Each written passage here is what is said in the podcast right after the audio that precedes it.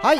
本日もやってまいりましたお昼の放送委員会の時間です。はいこんにちは、えーこの番組はお昼休みの方に向けて燕三条を今よりもっと好きになってもらうために地域の耳寄り情報をお伝えしている番組です、はい。えー3月22日月曜日。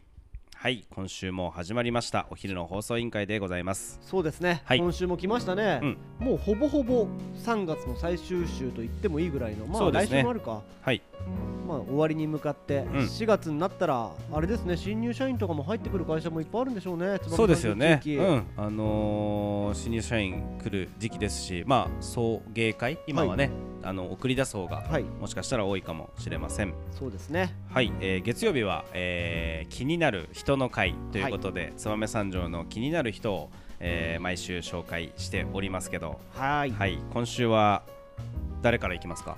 じゃあ先行はい、やっちゃんからお願いしたいな。はい。えー私ね、えー先日、えー新潟フードバンク協会っていうところの、はい。えー、と三条の支部はいはいはいはをしていて、多分全体のえー新潟のその事務局長をされてる小林淳さんという方にお会いしたんですよ。いはい。あ知ってる？知ってます？あの僕もフードバンクさん、素敵な取り組みだなと思って、うん。昨年末かな？はいはいはい。コンビニのセブンイレブああやンってたよね。でチラシを見てクラウドファンディングした記憶がある、確か子育てあで子育てじゃないや。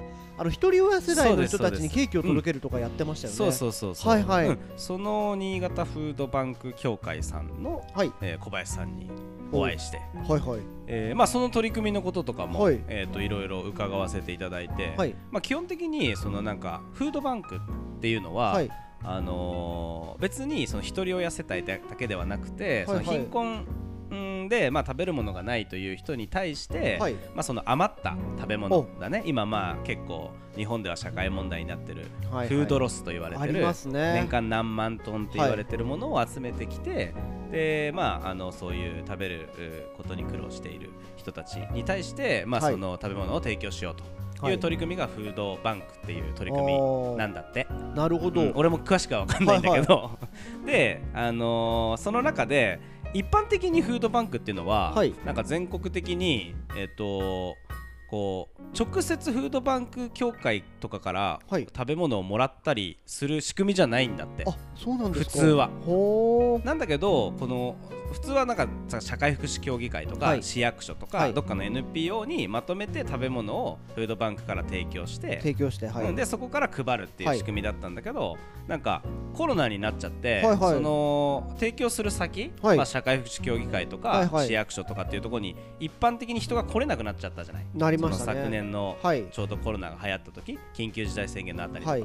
でその時に新潟は率先して、えっと、直接そのあの欲しい人にはい。食べ物を配るってはい。いう取り組みを始めたんだって、おー。新潟が、まあ、全国ではい先駆けて、はいはい。はいでまあ、それには結構賛否両論あったらしいんですよ、やっぱりそのピもあったってことですか？そうそう食べ物だから、はい。結局国が推奨してるやり方ではないんだって。なんかほら食べ物だから何かあると困るじゃん、はいはいはいはいはい。だからそのうんなんて言うんだろううん食べ物でトラブルがあると困るから、はい。えっ、とフードバンクから直接個人に提供するのはや、まあ、やいあんまりお勧めしてませんよっていうのが、うん。まあ、国の指針なんだけど、はいはい。まあ、フードバンク新潟としてはもう本当に今そこの目の前に困ってる人がいるから、はい。はいまあ、そんなこと言ってられないはい。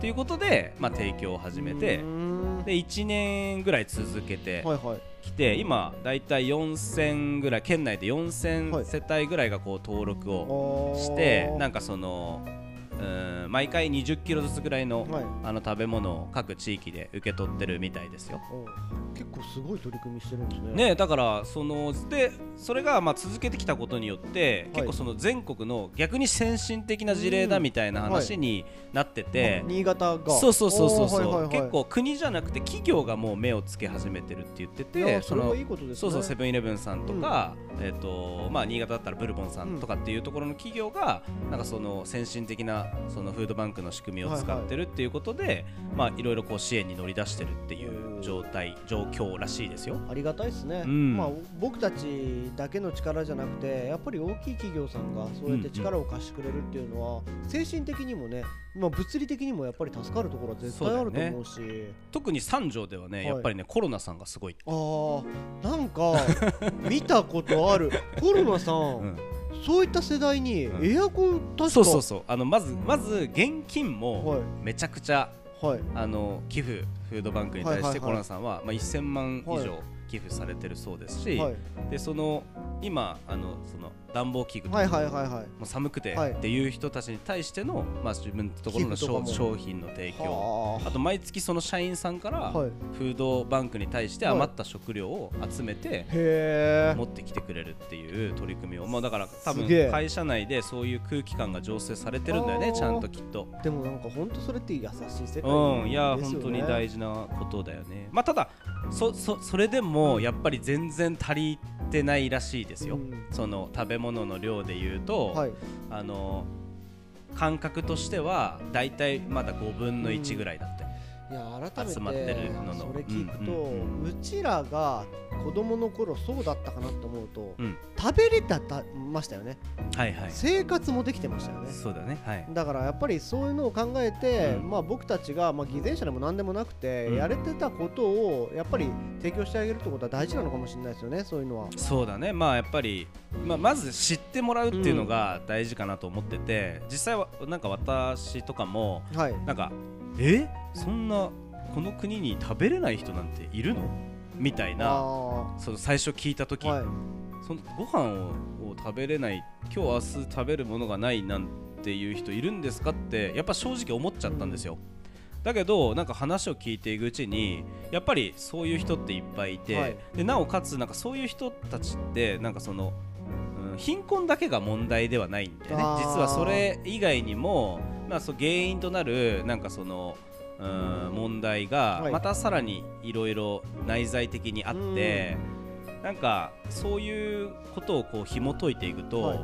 あのいや自分たちだけ良ければ、はい。なんかえいいっていう世界観だと多分社会自体が続かないだろうし、いずれその歪みがなんか自分たちももちろん困ることになる、えーっていうことをなんかまざまざと見せつけられてなんかやっぱり自分たちでもできることをなんか少しでもやっていきたいなっていう気持ちになりましたよね。そうですね、うん。いや本気大事なことだと思いますいやぜひあの、うん。自分たちでできるねお金をね寄付してくださいとかりあの食事を寄付してくださいってわけじゃなくて、うん。うん発信するだけでもそうそう。協力になるのかなってまたあ思うので、のーフードバンクでは随時ボランティアもはいはい。募集をしているようですし、なんか最近ほら三条市はさ、はい。フードドライブって言ああってさりますね、うんドライブスルーあ感覚で。のそうそう食べ物余ったど食べ物をなんか月に1回どっかに福祉センターとかにね、はいはい。持ってきてくださいみたいなのでだいぶ集めたりとかしてるみたいなんでまあ、えー自分のところの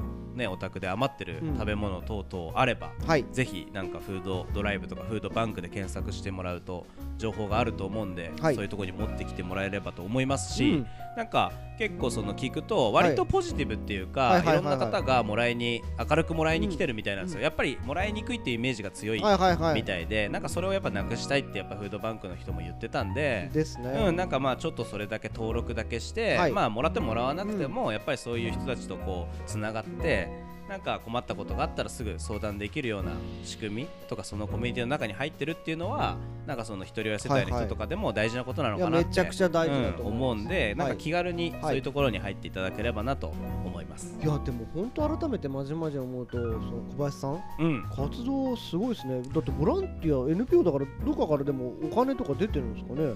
どう？でもねくその結局最初にその国の言うこと聞かなくてね、はい。個人に配ったっていうのは、いや自分たちはその国とか県から別にお金をもらってるわけじゃないから、はいはいはい。あのめ今目の前で困ってる人たちに、あの国からどう言われても、うん、やりやる。るやるんだっていうなんか結構強い意志を感じましたよ。でも確かに、うん。まあ、僕もエキラボやってて思うんですけど、うん。まあ、補助金とか,、うん。な行政の委託とかになっちゃうと、どうしても足かせがついちゃってあの、うん。スピード感が遅くなって、いや、うん。今の話聞くと、うん。まあ、1分1秒争ってあの子供たちがね、うん。お腹を空かせてると思ったら、やっぱり早い方を選んだ方が間違いないですもんね。うん。今日食べるものがないってはい。いう状態、でなんか俺すごいなと思ったのは、はい、やっぱりなんかフードバンクってさイメージだとお米とかさカップラーメンとか缶詰みたいな、まあ割となんかこう期限が長いものはい。がなんか、あなのかなと思ったけど意外と短いものでも、もう今日もらったのを今日配るみたいな仕組みもできてるみたいで、あそうなんですね。そうそうそうそうへえなんかそれってすごいなと思いましたねだからそんな賞味期限がバカみたいに長いものじゃなくても、大丈夫あの意外と対応できるみたいなじゃあ封空いてなくて今日食べようかなと思ってた昼飯のおにぎりとかとかでもいいわけですそうそうそうそう。うんももねうん最悪ねそれでもいいと思う。賞味期限切れてるものじゃなければ。うん。いやだからそういうもので誰かに届いて食べていただけるんであれば、そうだよね。やっぱ忙しくてでうん。もこれ家帰ったらかみさんの料理があるからうん。みたいな人って結構燕三条バタバタしてる人多いからいらっしゃると思うんですよね。だったらポッとねねこそう届けてうん。誰か食べられない人にとかやってほしいなとは思いますね。ぜひ皆さんもフードバンクチェックしてみてください、お願いします。はい。あでもせっかくなんでこのまま行こうかなと思って、はい。もうちょっといいですか？フードバンクの話、はい。